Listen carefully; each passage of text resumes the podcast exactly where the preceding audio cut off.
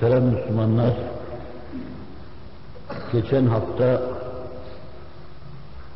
derslerdeki havayı değiştirerek o derse kadar Allah'ın adetleri içinde Celle Celaluhu Efendiler Efendisi Peygamberimiz sallallahu aleyhi ve sellemin peygamberliğine deliller araştırırken o deliller içinde örnek olarak alınması gereken hususları alırken hep görebildiğimiz, işitebildiğimiz, temas edebildiğimiz bizim dış duygularımıza muhatap olabilecek, dış duygularımızın temas edip değerlendirebileceği sahada deliller araştırdık. O delillerle çıktık cemaatin huzuruna. Bunlara adeti ilahi içinde cereyan eden kanunlar diyoruz. Güneş doğar, öğlen zamanı en fazla yükseldiği an olur, ikindi de gruba meyleder, akşama doğru da batar. Sabah, öğlen, ikindi, akşam güneşin bize görünüşüne göre, çeşitli görünüşlerine göre bizim taktığımız isimlerdir. Bu adeti ilahi içinde cereyan eder. Kainatı yarattığı, güneş sistemini kurduğu, tanzim ettiği günden bu yana icraatını bu kanunlara muvafık olarak cereyan ettirir. Denizler tebahur eder, güneşe doğru yükselir. Bir taraftan sinelerini güneşe tevcih ederler, bir taraftan da dolu dolu gözler halinde bize bakarlar. Adeti ilahi bu. İsterse murad ederse rüzgarlar gönderir. Bulutlar arasında izdivaçlar hasıl eder. Ve sonra bulutun dolu dolu gözlerinden katre katre yağmurlar dökülmeye başlar. Bu da adeti ilahidir. Denizin buharlaşmasından yağmurun katreler halinde yere düşmesine çağlayanlarla çağlayıp yine denizlere akmasına kadar her şey adeti ilahi içinde cereyan eder. Allah'ın adetleri insanların adetlerine benzemez. Bir sünnetullah'tır bu dünyada vaz etmiş. Bu sünnetini Allah kıyamete kadar devam ettirecek. Öteki alemde yığın yığın harikalarla doğrudan doğruya her şeyde işleyen onun eli olduğunu apaçık görmekle karşı karşıya geleceğiz. Ama bizi orada bu kutsi hava ve kutsi hüviyete büründürecek şey burada onun elinin işlediğini aramamız olacak.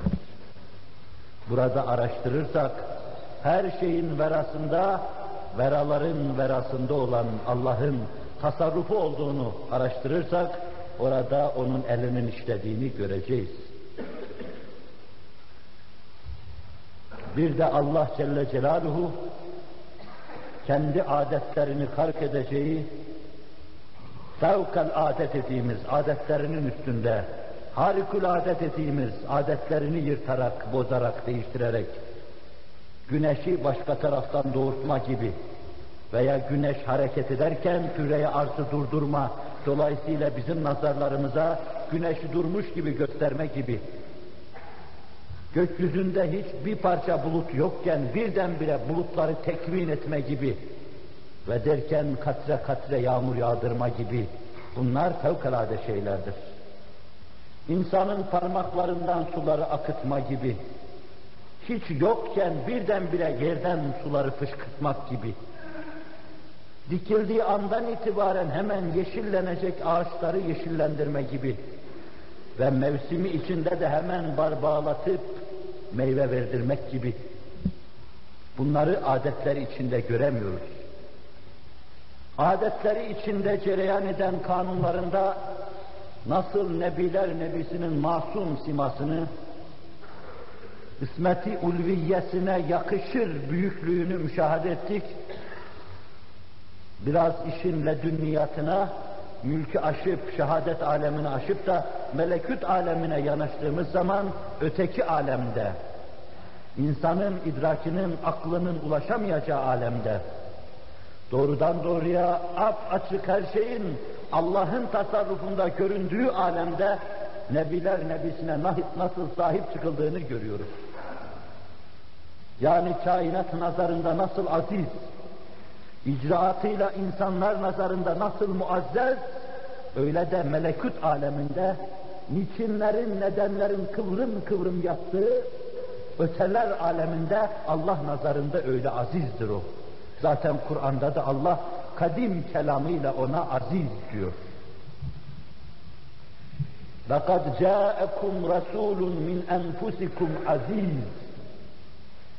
Şanı çok yüce. İcabında adetlere galebe çalacak kadar şanı yüce. Bütün hadiselerin üstüne başı çıkacak kadar yüce. Nereden bakarsanız bakınız, insanların içinde bulundukları normal hadiseler içinde onu üstün göreceğiniz gibi bu adetler alemini yırtın, meleküt alemine intikal edin, orada dahi izzetiyle hüküm ferma olduğunu göreceksiniz. Burada galip, orada galip. Çünkü Allah'a dayanmış, Allah istediğini öyle galip eder. Her şeyiyle aziz ve çok yüksek olan Nebiler Nebisine Allah bizi bağışlasın. İşin öbür yönünü bırakarak birkaç ders size burada, aklımız bize yar olmasa bile, tarihte bize nakledilen ve çok mevsuk olarak nakledilen hadiselerin içine kalbimizle girerek, hissiyatımızla girerek, Cenab-ı Hakk'ın saltanat sarayının imtiyazlı, yaveri, ekremi olan Hz. Muhammed Aleyhisselatü Vesselam'ı icraatı içinde hep beraber takip edelim. Onun nasıl kapıyı vurmadan bu alemden öbür aleme intikal ettiğini, Hakk'ın kapısına temas ettiği zaman lebbeyke habibi sözüne nasıl muhatap olduğunu mülk alemindeki tasarruflarıyla beraber görelim diye mucizat kapısını açtık. Ve mucizatı mucizatın büyüklüğü içinde bir tarifle size arz etmedim.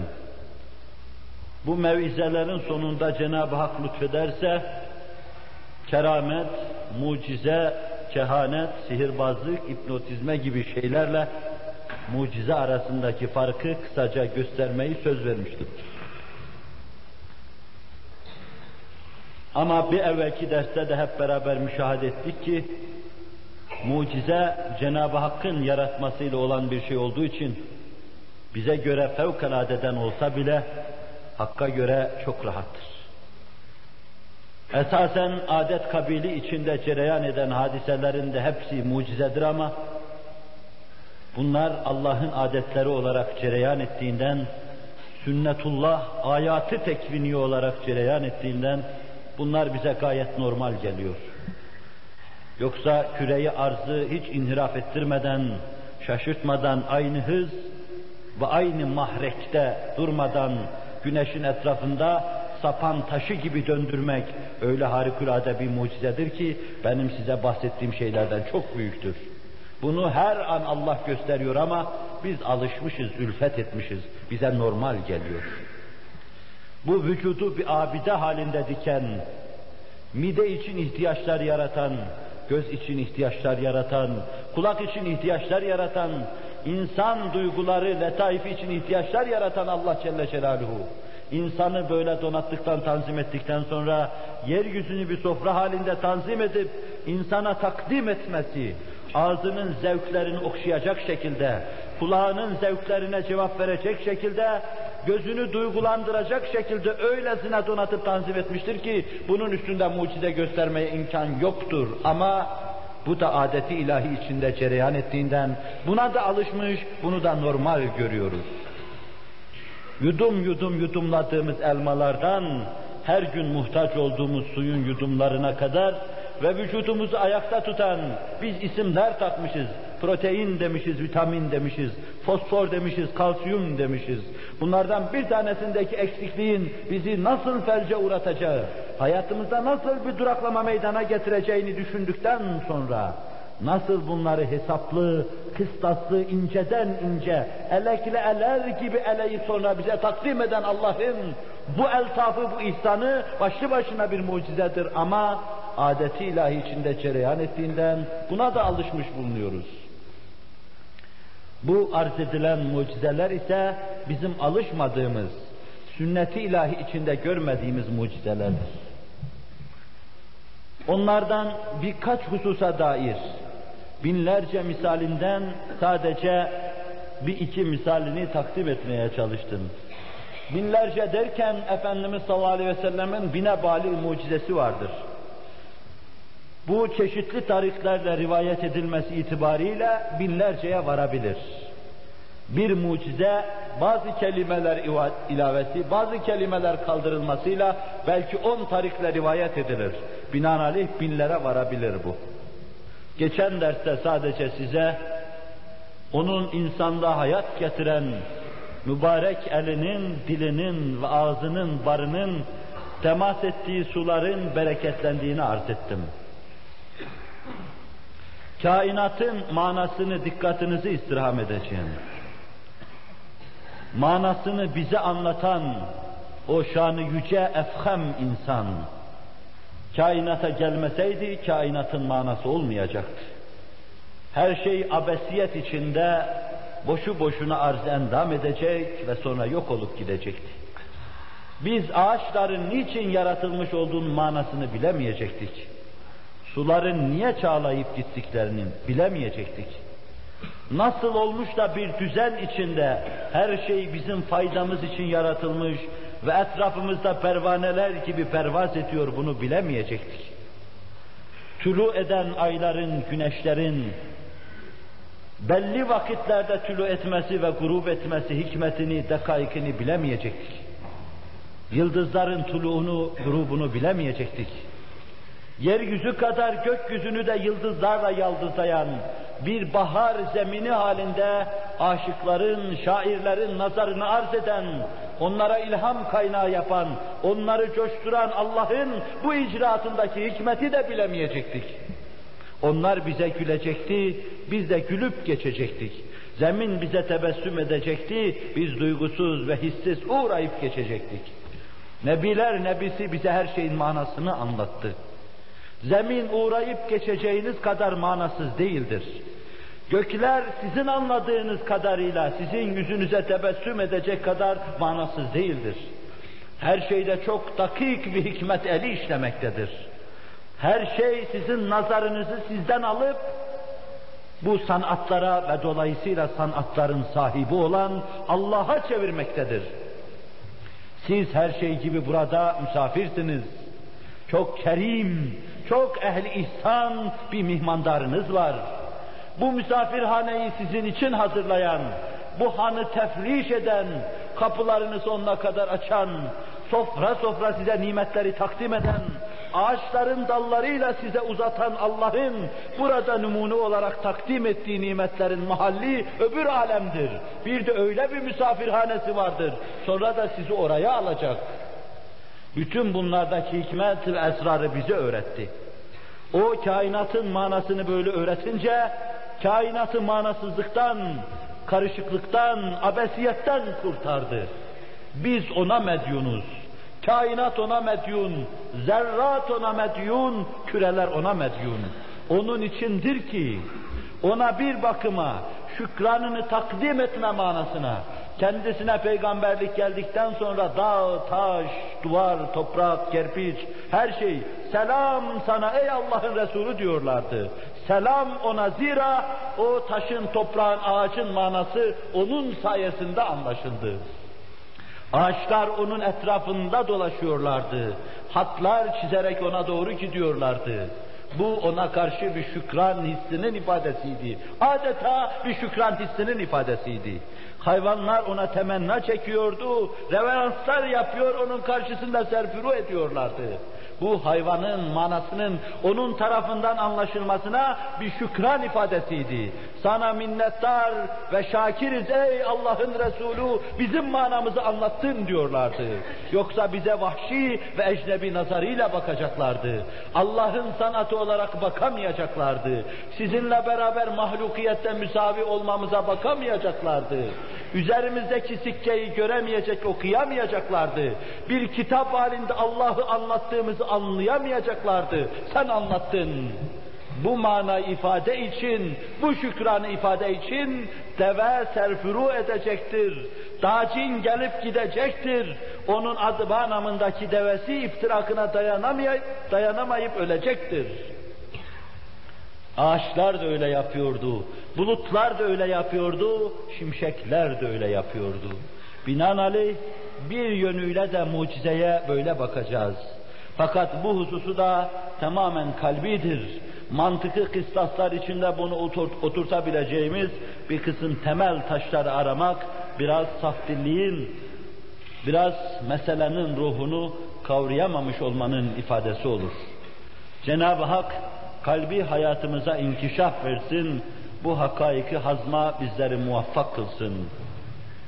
Ve sonra ikinci derecede camidatın ona temennasını, onunla alakasını ve münasebetini camide ona dayanıp hutbe okuduğu bir kütüğün inlemesinden ve sonra ağaçların serfuru etmesine kadar, sonra buludun başında gezmesine kadar kainatın onunla alakadar olduğunu geçen derste kısaca arz etmiştim. Bu derste de Mevla lütfunu yar etsin inşallah Teala size de bana da onun duasının fevkaladeti esirini kısa bir iki misal içinde ve bir de canlıların onunla münasebet kurduklarını, ona karşı alaka duyduklarını ve manalarını anlattığından ötürü ona karşı şükran hisleriyle dolup taştıklarını, dolu dolu gözyaşları döktüklerini, Mevla'nın lütfu kadar, bana lütfettiği kadar lütfu geniştir, arz etmeye çalışacağım. Resul-i Ekrem aleyhissalatu vesselamın duaları bir iksirdir. Cahiliye devrindeki adam bunu çok iyi biliyordu. İslam yayılmaya, teşekkül etmeye, sitesini kurmaya başladığı andan itibaren Müslümanlar içinde adeta bu mesele mütearef bir mevzu haline gelmişti. Herkes biliyordu. Ve daha sonra sadece İslam'a müyesser olan hadiselerin çok sağlam kritiğinin yapılması, tarihlerde itiraz edilmeyecek şekilde tespit edilmesi Müslümanlara has bir şeydir. Bu çok sağlam tespit edilen Megazi, Siyer ve Delail kitaplarında, çok muteber hadis kitaplarında ondan bu mevzuda menkul olan şeylerle bizler de çok iyi biliyoruz. Biliyoruz Resul-i Ekrem Aleyhisselatü Vesselam'ın duasının iksir olduğunu, ellerini kaldırıp Mevla'ya teveccüh ettiği zaman ellerinin boş dönmeyeceğini, yoksa sema yüzünde bir parça bulut, yoktan bulutun yaratılacağını, yoksa bir katre yağmur, yoktan yağmurların yaratılacağını çok iyi biliyoruz. Naz ile bu cihana gelen, niyaz ile Mevla'ya teveccüh eden nebiler nebisi, zemini güldürmüş, semayı güldürmüş, insanların yüzünü güldürmüş, yer yer ellerini açmış, dua dua Mevla'ya yalvarmış, dünyada, dünyadakileri mesut etmiş ve duaları ahiret yurdunun kurulmasına da vesile olmuş, cennete gidenleri de mesut etmiş. Cenab-ı Hak burada da orada, orada da saadet aver olan o Nebinin arkasında bizleri de mesut kılsın inşallah. Teala. Resul-i Ekrem Aleyhisselatü Vesselam'ın duası cidden müessirdi. Birkaç misal arz edeyim burada. O kadar misal vardır ki yüzün üstündedir desem mübalağa yapmış olmam. O da tespit edilenler bu kadardır. Ben ise sadece bazen iki, bazen üç, bazen hususiyle üçer ayet ediyorum. Dört tane misal arz edip geçiyorum. Buhari ve Müslim üzerine istidrak yazan, bu meseleleri size anlatmanın bir manası yoktur. Fakat çok defa teyitte de ehli tenkit dinler bunu. Buhari ve Müslim'in sahihleri, sahih hadisleri tespit ederken tamamını toplamadı iddiasıyla pek çok kimseler sonra bir kısım hata sevap cedveli yapar gibi şeyler yapmışlardır. Araplar bu işe istidrak derler. Buhari unutmuş, Müslim unutmuş, kendilerinden az bir, bir asra yakın zaman sonra gelen, yarım asrı biraz geçiş bir zaman sonra gelen meşhur hakim lakabıyla meşhur hakim müstedrekinde bu istidraki yapmış, toplamış. İşte bu zat. Kendi devrinde kendisine müceddit nazarıyla bakılırdı. Çünkü her ilimde kalem oynatmış, her sahada söz söylemiş bir insandı. Dev edasıyla yürürdü. Dare Kutni gibi biz dünyada var iken Allah Resulü'nün sözleri içine yalan yanlış söz giremez iddiasında bulunurdu. Salih, müttaki, ehli beyte çok bağlı. O kadar bağlıydı ki bu hususu tam anlayamayan bir kısım kimseler kendisine rafizi diyorlardı. O ise bunlara karşı büyük İmam İmam Şafii'nin dediği gibi ehli beyte muhabbet rafizilik ise cin ve ins şahit olsun ben rafiziyim diyordu. Hakim bu idi. İşte bu hakim ve muhteşem hafız Tilmizi, Beyhaki her ikisi müttefiken Hazreti Ali'den bize Resul-i Ekrem sallallahu aleyhi ve sellemin şu duasının bereketini ve tesirini şöyle naklediyorlar. Allah Resulü büyük mürşitler kadrosu asabını insanlığı irşad etmek üzere dünyanın sağına soluna, şimaline, cenubuna, garbına gönderiyordu. Hazreti Ali de Yemen'e gönderdi. Daha evvel Halid bin Velid'i göndermişti. Halid'in işi irşat değildi. Vaka hakkı hakikati anlatırdı. Vaka bedaate, fesate, belaate vakıf idi. Söz söylemesini bilirdi ama fakat dilinden ziyade kolu, sözlerinden ziyade onun kılıcı keskindi. Onun için Allah Resulü ona Seyfullah demişti. Allah'ın kılıcı demişti. Alem de öyle biliyordu onu. Ve tarih onun bu sahadaki muvaffakiyetini gösterdi. Ama talim, terbiye, irşat ve tebliğe gelince o sahadaki nadideler tamamen başkaydı. İşte bu nadidelerden bir tanesi peygamber ailesinin efradından harp meydanlarının Hayderi Kerrarı Hazreti Ali'dir radıyallahu anh. Dedim ki ya Resulallah beni Yemen'e gönderiyorsun. Ben bir delikanlıyım. Yemen'e gönderildiği zaman Hazreti Ali radıyallahu anh 23-24 yaşında vardı, yoktu. Böyle bir insan orada umuru tedbir etmesi, mahkimde kanunlara göre hareket etmesi, kimisini mahkum, kimisini taltif etmesi ağır bir işti. Ben hiç, hiç hüküm vermedim. Beceremem bu işi dedim. Allah Resulü sallallahu aleyhi ve sellem elini göğsüme kaldırdı koydu. O el çok müthiş bir eldi. Ve mübarek dudaklarından iki cümleden ibaret şu sözler döküldü. Allahümme hdi kalbe ve sebbit lisane buyurdu. Kalbini doğruyu görmeye hidayet eyle. Doğru kararlar verdirmeye, doğru kazalar yapmaya kalbini hidayet eyle. Ve lisanını da hakta sabit kıl. Hz. Ali kasemle anlatıyor. فَوَالَّذ۪ي فَلَقَ الْحَبَّ مَا شَكَكْتُ ف۪ي قَضَاءٍ بَيْنَ اثْنَيْنِ İki kişi arasında verdiğim hükümlerin hiçbirisinde Habbeyi yaran Allah'a yemin ederim ki Ali İbni Ebi Talip tereddüde ve şüpheye düşmedi artık diyor. Bir iksir gibi adeta benim için bir mürşid oldu. Bir mesele muğlak, mudil bir mesele karşıma çıktığı zaman adeta kendi kendine çözülüyor gibi oluyordu. Mahakimde benim huzuruma çıkan mürafilerden hiçbiri gayri memnun olarak dışarıya çıkmadı. Ve haktan inhiraf etmiş, hiçbir karar vermedim demekti bu. Resul-i Ekrem aleyhissalatu vesselam sadece elini mübarek sinesine koyuyor ve dua ediyordu. Buhari ve Müslim'de Enes, Nebiler Nebisi'nin medresesinin mümtaz talebesi. 10 yaşında ona intisap edip vefat ettiği zaman Allah Resulü 20 yaşındaydı.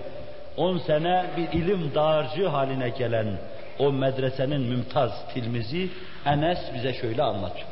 Ona da dua etmişti. Anası veya babalığı onu Resul-i Ekrem'e takdim ettikleri zaman ona mal ve evlat çokluğuyla dua etmesini istemişlerdi. Allah Resulü sallallahu aleyhi ve sellem bu da Buhari'de. Onun malının ve evladının çoğulması hususunda dua etmişti. Enes yemin ediyor. Torunlarım, torunlarımın torunları, torunlarımın torunları bir rivayette yüz tane elimle çocuklarımdan gömdüm diyor. Ve yaşı yüzü aşmıştı. Serveti de o kadar çoktu ki hak yolunda nerede sarf edeceğini bilemiyordu. Nebiler Nebisi'nin duası ama Enes burada Buhari ve Müslim'de bize başka şey anlatıyor. Mekke'nin şerefli sahabisi büyük muhacir Abdurrahman İbni Avf radıyallahu anh. Evlat, iyal, çoluk çocuk her şey Mekke'de bırakılıp oraya gelmişti, gelinmişti. Medine'de fakru zaruretle karşı karşıya kalmışlardı. O ticarete başlamış, mübaşeret etmişti.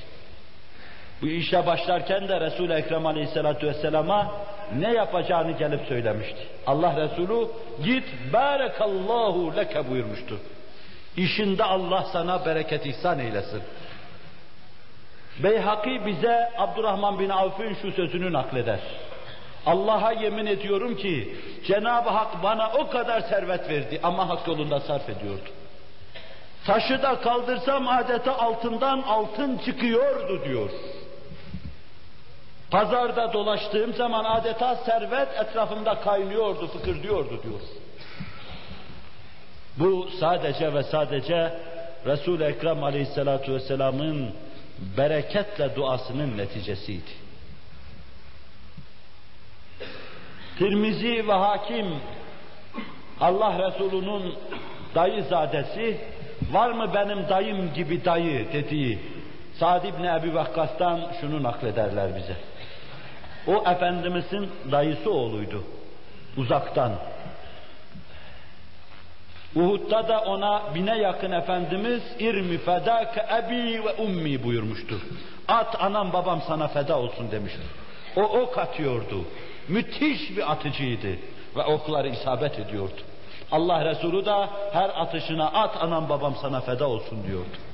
Bu onu gösteriyor, var mı benim dayım gibi dayı diyordu. Bu da on meşhur cennetle müjdelenenlerden birisiydi. Hastaydı, tir tir titriyordu. Hac etmek için Medine, Mekke'ye gelmişti. Allah Resulü yanına geldiği zaman bütün malını sadaka olarak dağıtmayı Resul Ekrem'e teklif etti. Müsaade edersen hepsini dağıtayım ya Resulallah. Malım kimseye kalmasın diyor. O ise Allah Resulü aile efradını fakir bırakıp da el açtırmaktansa zengin bırakman daha iyidir diyordu. Benim hicretim tamam olmadı ya Resulallah. Medine'ye gittim burada ölüp kalacağım diye endişe ediyordu. Allah Resulü hayır Allah senin hicretini tamamlayacaktır buyuruyordu. Senin yüzünden çokları zarar görecek, çokları da hayır görecektir buyuruyordu. Sen bazılarını aziz, bazılarını da zelil yapacaksın. Sa'd ibn Ebi Vakkas İran saltanatını yıktı, Ateşke'de İranlıyı zelil yaptı. Fetihleriyle Müslümanların yüzünü güldürdü, Allah onun eliyle Müslümanları aziz yaptı. Hicret tamamlandı, Medine-i Münevvere'ye göç edildi. İşte bu sahabi Allah Resulü'nün şu duasına masardı. Allah Resulü ellerini kaldırdı, onun için şöyle dua buyurdu. Allahümme ecib li sa'din izâ da'ak. Allah'ım saat sana dua ettiği zaman kabul buyur onu demişti. O devirde Sa'd ibn Ebi Vakkas'ın duasından herkes tir tir titrerdi. O İran'da fethettiği memlekette vali iken o devirde vali aynı zamanda imamdı. Halka namaz kıldırıyordu. Cumalarını, beş vakit namazlarını mehma imkan o kıldırıyordu. Kendisinden şikayette bulundular Hazreti Ömer'e. Esasen onu çekemediklerinden ötürü şikayette bulundular. Yoksa Sa'd ibn Ebi Vakkas'a kimsenin bir şey demeye hakkı yok. Ama büyük sahabi bundan çok yaralandı.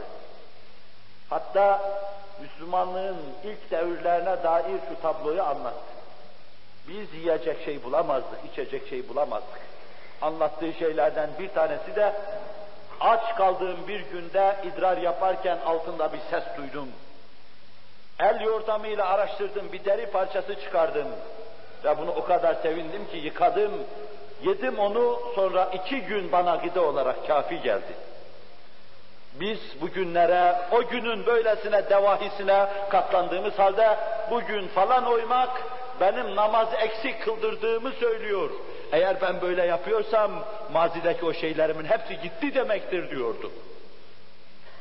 Ama kendisine iftira yapan kimseler perişan ve derbeder oldular. Onlardan bir tanesi gözlerinin kapakları ters döndü, felç gibi oldu. O devirde şakiler adına huruc eden bir şaki güruhuna karıştı. İstemeyerek, elinde olmayarak ehli dalalete hizmet etti. Kendisine sen şerefli bir insandın, niçin bu badirelere düştün diyenlere, vallahi bu Sad'ın bedduasıdır diyordu. Allah Resulü sallallahu aleyhi ve sellem Hakka müteveccih dudaklarından lalu güher gibi bir kısım kelimeler dökülsün de bunlar tekrar onun yüzüne çarpılsın. Bu vaki ve varit değildir. Ondan nur nur kelimeler yukarıya doğru yükselirken Allah'tan kabul iniyordu aşağıya. Yeryüzünde ona kabul vaz ediliyordu ve Allah tesir icra buyuruyordu. Ve tetimme mahiyetinde o medresenin şerefli talebesi Cenab-ı Hak bize de sevdirsin, ben sevdiğimi zannediyorum. Ebu Hüreyre'nin bir misaliyle onun duasının bereketi ve duasının harfiyen kabul olduğu hususunu bitireyim, ikinci hususa intikal edeyim. Ebu Hüreyre Medine devrinde Devs'ten gelmiş, ben Devs arslanı diyorum. Aç, susuz, bitap, yorgun, argın ama hiçbir zaman büyük muallimin medresesinden ayrılmamış bir insandır. Çok hadis rivayet ediyorsun diyenlere o şöyle diyecekti bir gün. Muhacir kardeşlerim ticaretle uğraşıyor. Ensar kardeşlerin de ziraatlarıyla meşgul oluyorlar. Bense bazen aç, bazen tok, tok olduğum zaman karın tokluğuna Resul Ekrem'in kapısından ayrılmıyorum. İşte benim çok söz bellemem, onun dudaklarından dökülen her şeye yapışmam, inci gibi onları içimde saklamam, bundandır diyordu. Bir de Allah Resulü yine Buhari'de ona dua buyurmuşlardı. Unutkanlıktan şikayet ettim. Dua dua bu ikinci şıkkı düşünmemiştim vaka mevzede size arz etmek için. Allah Resulü bir şey sermemi bana emretti. Ve sonra gayipten bir şeyler alıyor gibi bir el yordamında bulundu. Ve ondan sonra bir şeyler okudu, bana dür dedi bunu. Vallahi ondan sonra bellediğim, bir defa okuduğum şeyi artık unutmaz hale geldim der.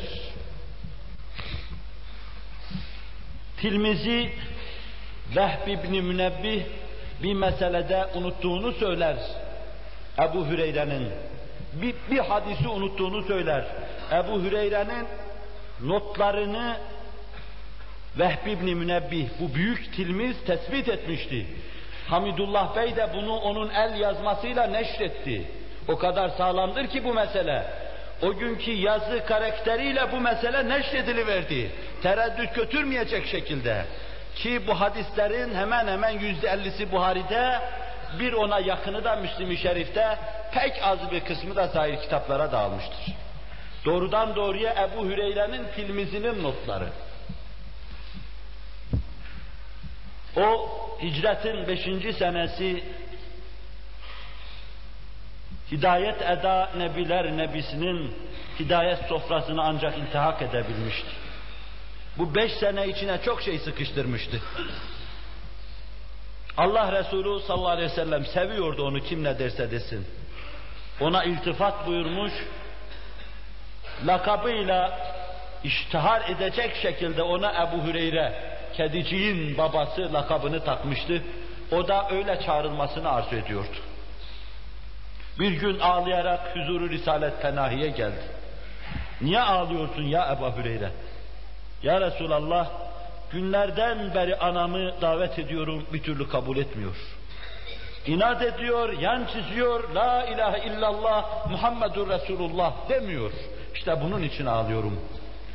Ve insanın ağlayacağı en büyük şey de odur. En yakınının cenneti kaybetmiş olması. En yakınının cehenneme gitmesi. Biz bizzat vefat ettiği zaman ağlarız ona. Bu beşer olmanın muktezası, şefkat taşımanın muktezasıdır. Ama insanlar mantıken ağlamaları gerekseydi şayet, ağlamanın bir mantıkı, bir felsefesi olsaydı, ölüp giden kimseler nereye gittiklerinden ötürü oturup ağlamamız gerekirdi. Sahabi buna ağlardı daha ziyade. Vefat edene değil de acaba nereye gitti meselesine ağlardı. Anasına ağlıyordu. Ya Resulallah dua etmez misin Allah anamı hidayet etsin. Allah Resulü sallallahu aleyhi ve sellem ellerini kaldırdı ve artık nasıl işten, nasıl deruni ve gönülden Allah'ım Ebu Hüreyre'nin anasını hidayet eyle. Ebu Hüreyre öyle inanmıştı ki hemen diyor kalktım koşa koşa eve geldim. Kapının önüne yaklaştığım zaman içeriden anamın sesi bir de su şarıltısı vardı. Bana ala rislike dedi. Olduğun yerde kal yanaşma dedi. Ana ne yapıyorsun? Abdest alıyorum dedi. Sonra abdest aldı elbiselerini giydi içeriye girdim. Oğlum birdenbire içime bir şey doğdu. Ben de senin dediğini deme geldi içimden. La ilahe illallah Muhammedur Resulullah dedi. Bu defa yine ağlayarak Ebu Hüreyre saadet edanın, hidayet edanın yanına gelecek. Resul-i Ekrem Aleyhisselatü Vesselam'ın yanına geldi yine ağlıyordu. Ya Resulallah kapının önüne adım attığım an anam duan sayesinde Allah'ın lütfuyla hidayet ermiş olduğunu gördüm. Dua et ya Resulallah insanlar bizi anamı ve beni sevsin biz de onları sevelim. Allah Resulü o duayı da yaptı. Ellerini kaldırdı. Allahümme ahbib ahbibhuma ila ibadikel müslimin ve ahbibhum ileyhima ev kema kal. Allah'ım bunları bütün Müslüman kullarına sevdir ve Müslüman kullarını da bunlara sevdir diyordu. Ebu Hüreyre'nin sevmesi mühim olduğu gibi müminlerin Ebu Hüreyre'yi sevmesi de mühimdir. Ebu Hüreyre sahabi tasnifine göre çok ileride olmayan bir insandır. Bununla beraber bütün Müslümanların sevdiği bir sahabidir. Haddim değil bu mevzuda hüküm vermek. Fakat arz edeyim Ebu Hüreyre'ye bu hadise binaen içinde buz bağlama, onu hafife alma, hadiste yaya görme, haşa kizb aler Resul yapıyor isnadında bulunma, nifak edası olsa gerektir. Kendi devrinde iksar, iksarı yapana da müksir denir, çok hadis rivayet eden demektir. Kendisini bu hususta taneden olurdu da fakat hiçbir zaman ona yalan söyleyen ve Ebu Hüreyre'yi hafife alan yoktu. Hususiyle bir kısım laflarından sadece Hazreti Ali ile Hazreti Ayşe biraz kuşkulanırlardı. O da şuydu, Efendimiz'e halilim derdi. Hazreti Ali ona, Peygamber Efendimiz ne zaman senin dostun oldu derdi ona. Bu gibi lafları dememesi hususunda ihtar yaparlardı. Bunun dışında ashab arasında kendisine tenkit ifade eder bir şeyin yapıldığını bilmediğimiz Ebu Hüreyre hakkında varid olduğu için tek, tekrar tekrar üzerinde duruyorum. Tanu teşniye maruz kaldığı için tekrar ve tekrar üzerinde duruyorum. En dunda gelenin atının bilmem neresinde bir toz eylesin bizi büyük tutuptur.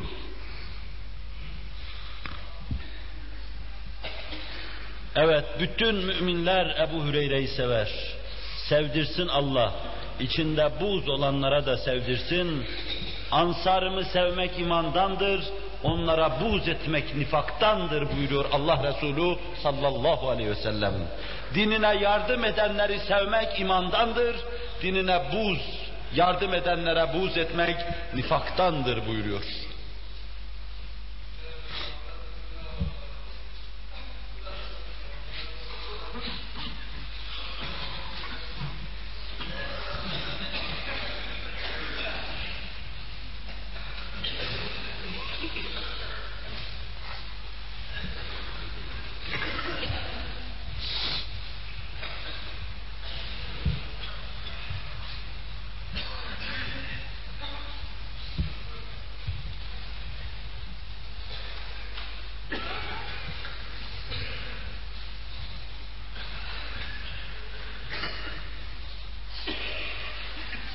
Bu kısımdaki misallerle Resul-i Ekrem aleyhissalatu vesselamın sözlerinin zayi olmadığını göstermeye çalıştım. Allah nazarında nazının, niyazının geçerli olduğunu göstermeye çalıştım. Ve bu vakaları bize en mevsuk, en muteber hadis kitaplarının adlarını söylemek suretiyle inkarı kabil olmadığını yine göstermeye çalıştım. Bu sadece onun duasının nezd-i üluhiyette makbul olduğunu gösteren misallerden ibaretti.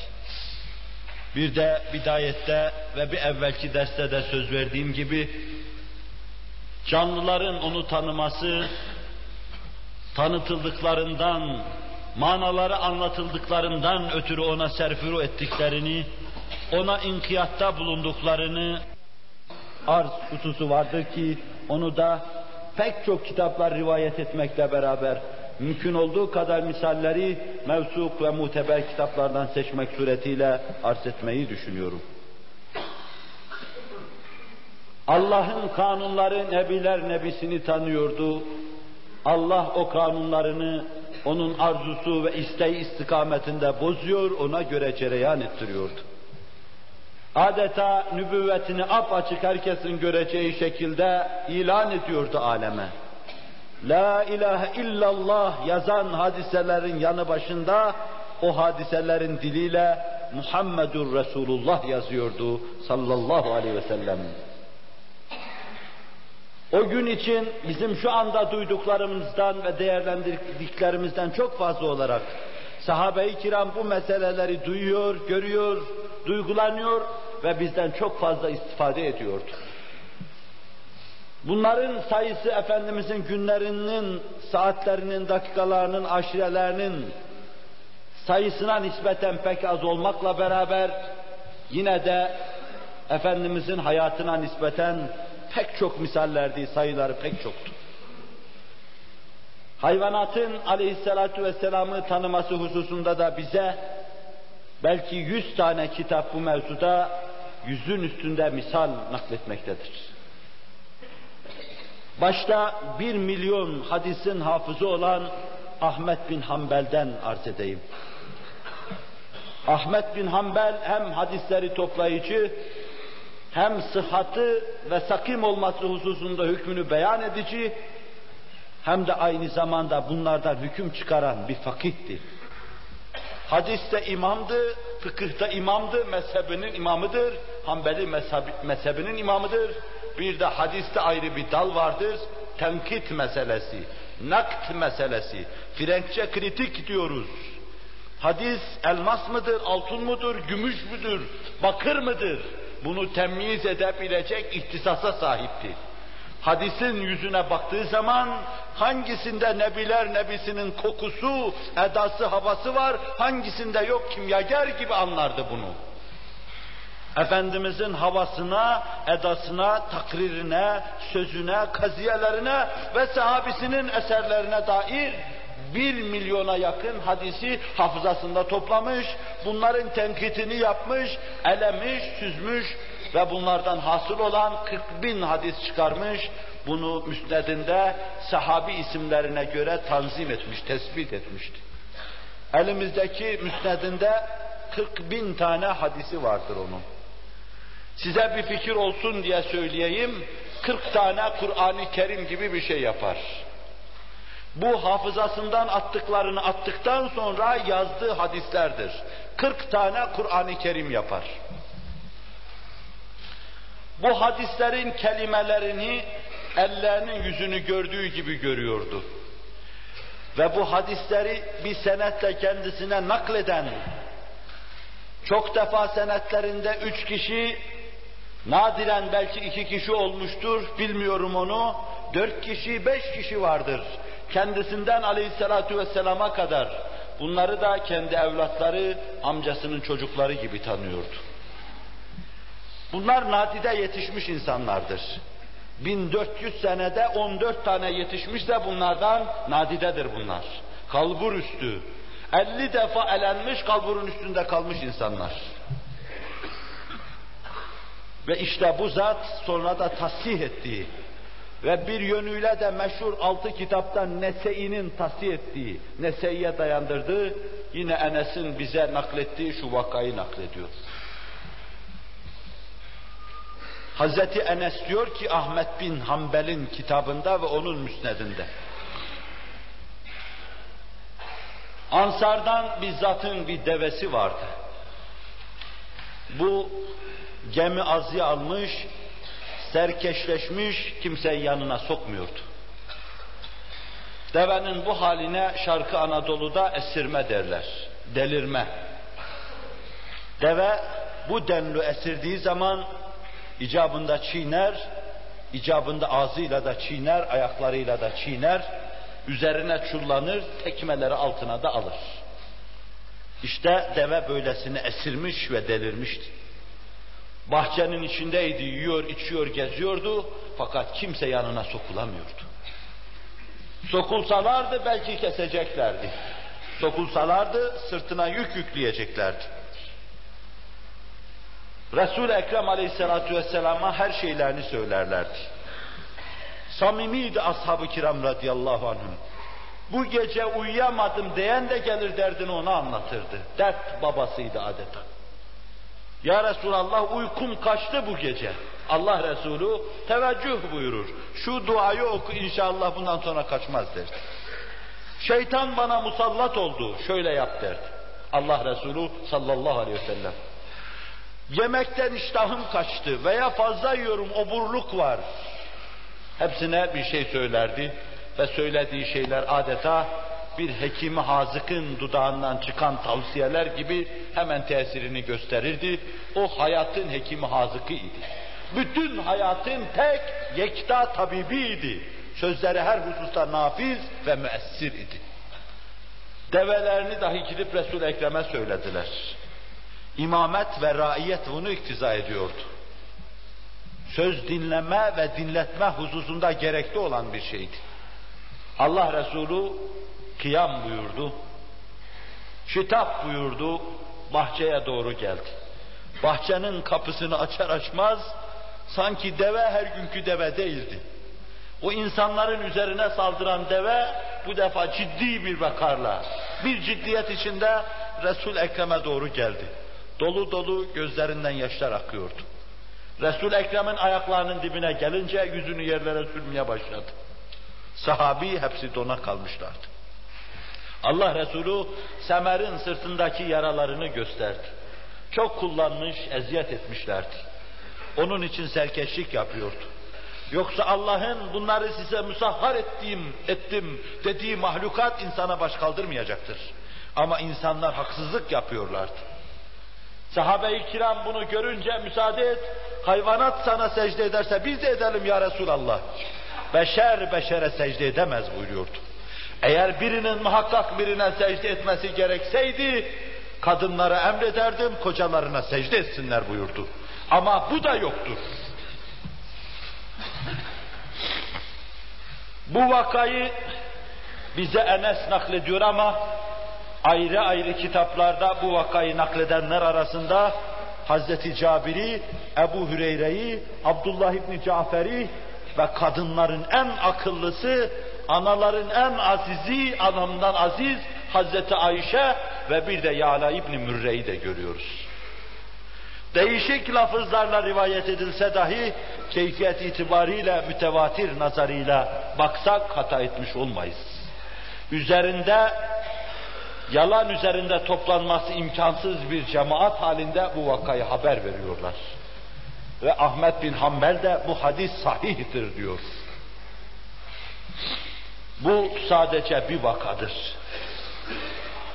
Arz ettiğim sahabi bir kısım kelimeler ilave ederek veya bir kısmı bir kısım kelimeleri çıkararak değişik hava ve eda içinde bunu belki elli tarikle rivayet ediyorlar. Bidaya ve nihaye sahibi İbni Kesir, büyük nekkat, bunu Efendimizin mucizelerini anlattığı yerde anlatıyor ve esas kitapları Ahmet bin Hanbel de Enes bin Malik'in müsnedinde naklediyor. Cemaat için bu söylediğim sözlerin faydası yok esasen. Fakat bu hususta gereksiz tenkit yapan bir kısım kimseler için lüzumlu olduğundan dolayı yoksa cemaati ne ilgilendirir Ahmet bin Hanbel, Enes bin Malik, yok işin tenkiti, yok Frenkçe kritiği. Bunlar cemaati ilgilendiren hususlar değil ama her şeyin tenkit edildiği, Nebiler Nebisinin dahi el billah bu tenkit imbiğine atıldığı bir devirde gerek olduğu için arz ediyorum. Ve yine Ahmet bin Hanbel bu defa Medine'nin alim sahabisi Said-i Hudri radıyallahu anh hazretlerinden bir başka vakayı naklediyor. Bu da kurt vakasıdır. Bu da çok tariklerle rivayet ediliyor. Medine civarında çoban, Said-i Hudri çobanın isminden bahsetmiyor ama Yala İbni Mürre diyor ki çobanın adı Ohban'dı. Medine civarında koyun güdüyordu. Bir aralık bir kurt koyunlara saldırı verdi. Çoban saldıran kurdun üzerine elindeki sopasıyla yürüdü. Başına gözüne derken kurdun elinden koyunu alıverdi. Ve sonra diyor ki sahabi, yalan sahabiden fersa fersa uzaktır. Diyor ki, kurt döndü bana, niye Allah'ın bana lütfettiği rızkı elimden alıyorsun dedi. Ben hayret ettim. Acip şey dedim. Kurt da konuşur mu? Sana daha acibini söyleyeyim dedi. Şu vadinin arkasında birisi var Yesrib'de. O insanları hakka davet ediyor, saadeti gösteriyor. Benim bu halimden daha aciptir o. Zayıf bir rivayette Ohban ben ona gidip teslim olayım ama koyunları kime teslim edeyim dedi. Kurt bana teslim et dedi. Çoban çobanlığı kurda teslim etti, Resul-i Ekrem'e geldi. Bu son şık zayıftır. Resul-i Ekrem aleyhissalatu vesselama vakayı anlattı. Allah Resulü onu minbere çıkarttı, bütün cemaate söylettirdi. Nefsim elinde olan Allah'a yemin ederim ki bir gün gelecek kurt koyuna ilişmeyecektir buyurdu Allah Resulü sallallahu aleyhi ve sellem. Ve kurdu Allah insanı konuşturduğu gibi konuşturur. Konuşturma Cenab-ı Hakk'ın ayrı bir lütfudur. Kime lütfetmişse o konuşur. Kendi diliyle onları konuşturduğu gibi, papağanı kendi diliyle konuşturduğu gibi, insanın diliyle de konuşturur, insana da bir şey anlattırır. Ve bunu da İbni Ömer gibi çok ince eleyen, sık dokuyan bir sahabi, Enes gibi bir sahabi, Ebu Hüreyre gibi bir sahabi, Yala İbni Murre gibi sahabi radıyallahu anhum çeşitli tarikleriyle değişik değişik hava ve edada bize naklediyorlar. Bu da bu vadide sadece ikinci vakadır. Hayvanat Resul-i Ekrem aleyhissalatu vesselam'ı tanıyordu. Allah tanıtıyordu. Hayvanların munislerine insanlar manasız bir kısım hizmetkarlar, musahharlar nazarıyla bakıyorlar. Onların vahşilerine de vahşi canavar nazarıyla bakıyorlardı. Munisin ne için yaratıldığını, vahşinin ne istikamette hareket ettiğini gösterecek bir dellala, bir tefsirciye, bu meseleyi teşrih masasına yatırır bir hakime ihtiyaç vardı. Allah Celle Celaluhu hazik, işinin ehli, gerçeğin müfessiri Hz. Muhammed Aleyhisselatü Vesselam'ı gönderdi. O hayvanatı bize anlattırdı. Hayvanat hakkında hukuk vaz ettirdi. Kendinden belki 1200-1300 sene sonra beşer telahuk efkarla hayvanlar hakkında kanun çıkaracaktı. Hayvanlar dövülmeyecek. Onlar takatlarının üstünde işleri yapmaya zorlanmayacak ve vurulursa tecziye edilecek hususları Allah Resulü sallallahu aleyhi ve sellem bir taraftan onların manalarını anlatırken bir taraftan da onlar hakkında hukuk vaz etti. Hayvan dövülmeyecekti. Takatının üstünde yük yüklenmeyecekti. İnek boyunduruğa koşulmayacaktı. Bunlar Nebiler Nebisi'nin dudağından dökülen sözlerdi. Hayvanat ona çok şey borçluydu. Ve av avlanma şartı kaydı olacaktı. Gelişi güzel hayvanlara saldırı olmayacaktı. Nebiler nebisi kanunlar vaz ediyordu. Manasını anlattığı hayvanat nazarında. Onun için her neviden bir hayvan Resul-i Ekrem'e karşı nevinin minnettarlığını ve şükranını böyle takdim ediyordu. Devenin yüzünü yere sürmesi şeklinde, kurdun ona şehadeti şeklinde, bülbülün ötüşü şeklinde, dacinin geliş ve gidişi şeklinde adeta ona karşı nev'inin minnettarlık ve şükranlarını takdim ettiriyordu. Bir de bu manayı anlayın. Nebiler Nebisi'nin çok zirek, alabildiğine ceri ve seri bir devesi vardı. Adba. Resul Ekrem'in altında bu deve adeta insanlar gibi sevilir varlıklar sırasına girmişti. resul Ekrem'i gördü mü sahabi Adba'yı hatırlardı. resul Ekrem çünkü ona biniyordu. Adba'yı gördü mü hemen tedavi olurdu, onun suvarisini hatırlarlardı. Binicisi nerede derlerdi. Belki onlara inkisar olacaktı. Şu anda aklıma gelen bir şey. Nebiler nebisini alıp öbür aleme götüren Allah Adba'yı da yaşatmadı. Çünkü onu her gördükçe binicisini arayacak ve yıkılacaklardı. Adba Resul-i Ekrem'in bir devirde yarış devesiydi. Bütün develeri geçerdi o. Hele Resul Ekrem üzerine bindiği zaman coşardı o deve. Kim bilir kaç muharebede, kim bilir kaç baskında, kim bilir kaç seferde, kim bilir kaç defa haçta Kabe'nin etrafında Resul Ekrem Aleyhisselatü Vesselam yüceler yücesi Allah'a onun üzerinde el kaldırmıştı. Büyük mesuliyet, büyük dava, ağır teveccüh, Veda haccında Arafat'ta Resul-i Ekrem aleyhissalatu vesselam bir rivayette onun üzerinde bulunuyordu. Büyük mesuliyetler Resul-i Ekrem'in üzerinde, büyük tevcihler ve teveccühlerin olduğu eyyamda, o saatte, o dakikalarda deve işin ağırlığından dize gelivermişti. İnsanlık mesuliyetini idrak etmeyen, üzerindeki vazifenin ağırlığını müdrik olmayan, Allah'a karşı hesabın ağırlığını kalbinde duymayan insanlara Cenab-ı Hak gerçeği, hakikati göstersin, rüşte, hidayete bizleri aşina kılsın. Bu devenin çok hatıraları vardı. Resul-i Ekrem Aleyhisselatü Vesselam'ı gördüğü zaman neşelenir, coşardı. Resul-i Ekrem aleyhissalatu vesselam gittiği zaman ciddi bir inkisar içinde kalbi kırılmış, kolu kanadı kırılmış gibi yıkılır giderdi. Efendimiz sallallahu aleyhi ve sellem vefat etti. Herkes ağlıyordu. Kalpler kırıktı, boyunlar büküktü. Ama ahırda tavlada devenin de boynu büküktü. Ona ot veriyorlardı, yemiyordu. Su veriyorlardı, içmiyordu. Ancak bu açlığa, bu susuzluğa ve bu hicrana birkaç gün dayanabildi. Bir gün onu upuzun uzanmış ahırda yatarken buldular. Adbada farisi arkasından, suvarisi arkasından uçup gitmişti. Artık resul Ekrem atı ve semeri adına hiçbir eseri, hiçbir hatırası kalmamıştı geride.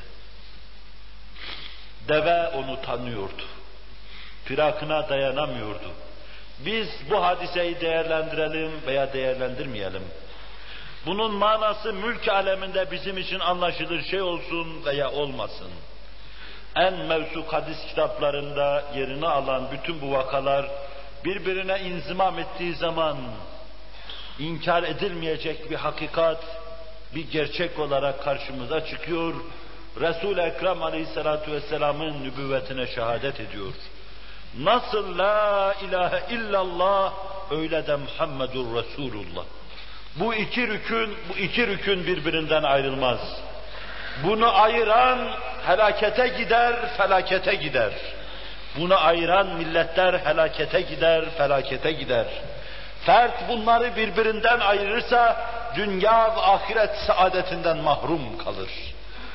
İşte bunları temin gaye ve düşüncesiyle Nebiler Nebisi'nin nübüvveti etrafında kâmeti kıymetimizin çok üstünde ve onun kâmeti kıymetinin çoktuğunun taşidat yapmaya çalışıyoruz. Bu değil, bu gönül onu anlatmaz.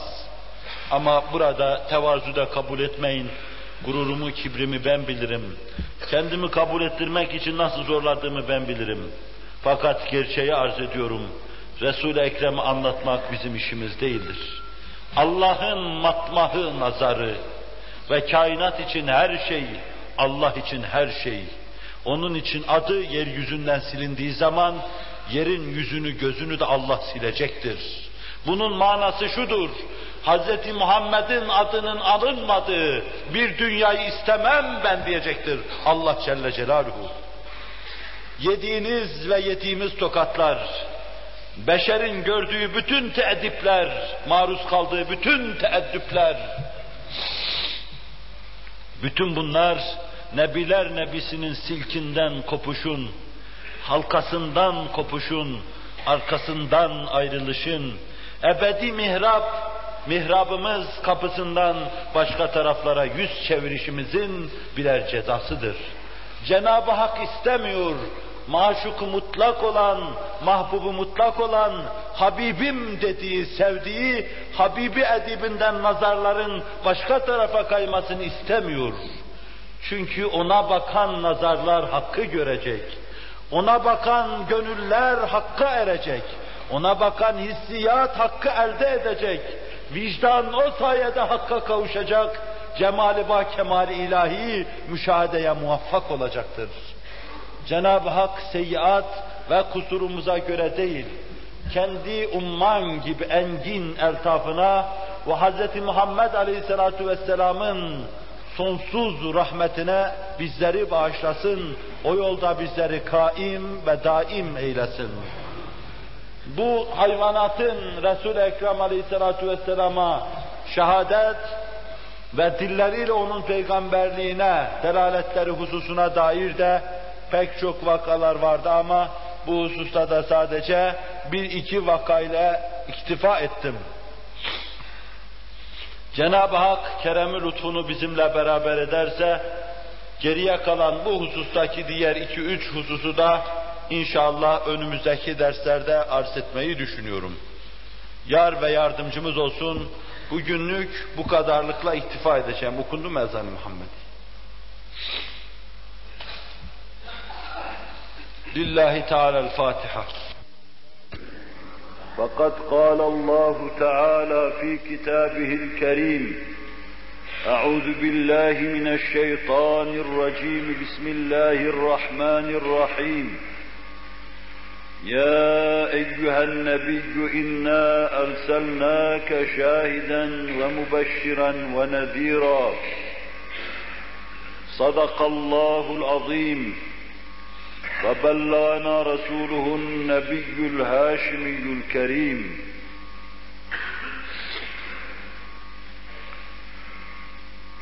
Muhterem Müslümanlar, dünyevi ve uhrevi saadetimizin büyük bir rüknü, bir esası olan Peygamberimiz sallallahu aleyhi ve sellemi tanıma ve ona inanma bizim anladığımız, sandığımız, öyle kabul ettiğimiz düşüncelerin, kaziyelerin çok üstünde bir ehemmiyet taşımaktadır. Resul-i Ekrem aleyhissalatu vesselam'ı iyi tanıma ve iyi bağlanma nispetinde dünyevi meselelerimiz sırasıyla hallolacak ve ahiret saadetinin de bu iş teminatı olacaktır. Resul-i Ekrem Aleyhisselatü Vesselam'ı tanımada ne kadar geri, ona bağlılıkta ne kadar donuk ve katı isek, dünyevi işlerimiz o kadar çıkmaza girecek, ahiret saadeti mevzuunda da o kadar belki ümitli olmadan uzak kalacağız, belki nevmit olacağız. Resul-i Ekrem aleyhissalatu vesselam Cenab-ı Hak zatını zatına mirat edindiği gibi adını adının yanında yazmış, ulviyetini, kutsiyetini bize o surette göstermiştir.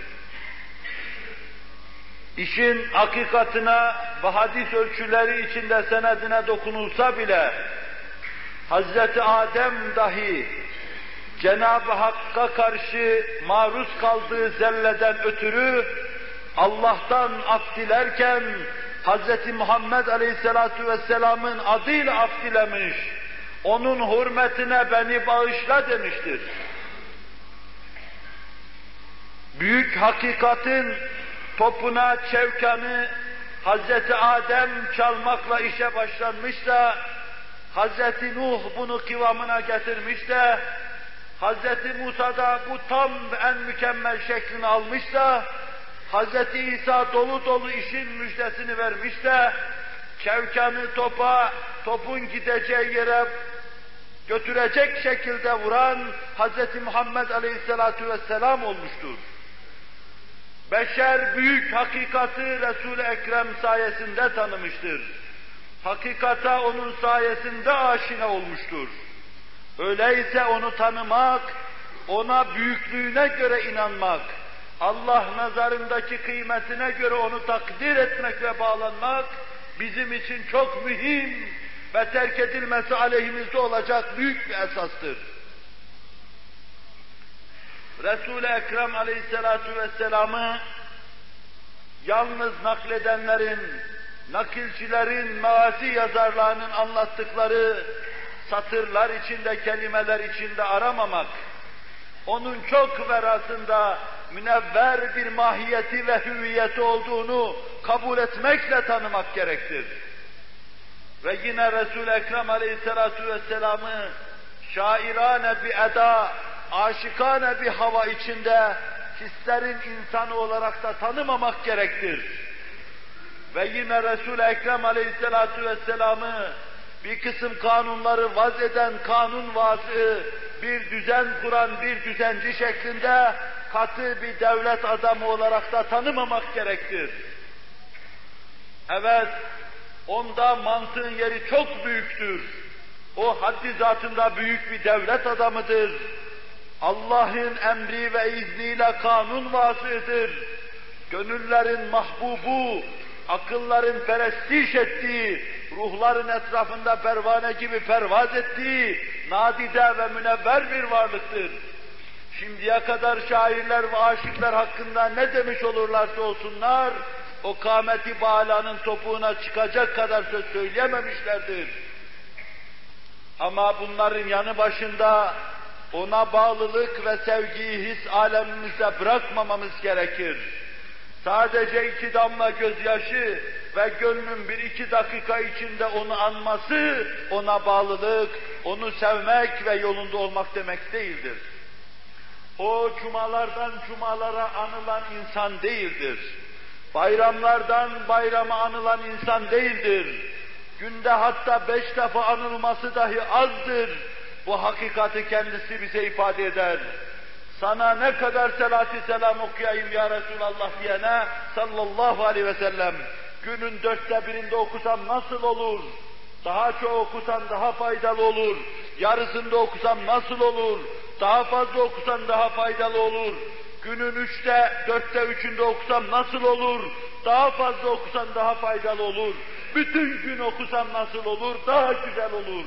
Demek suretiyle her şey olduğunu ve dillerden hiç düşürülmemesi gerektiğini, kalplerde taht kurup oturmasının esas olduğunu anlatmaktadır.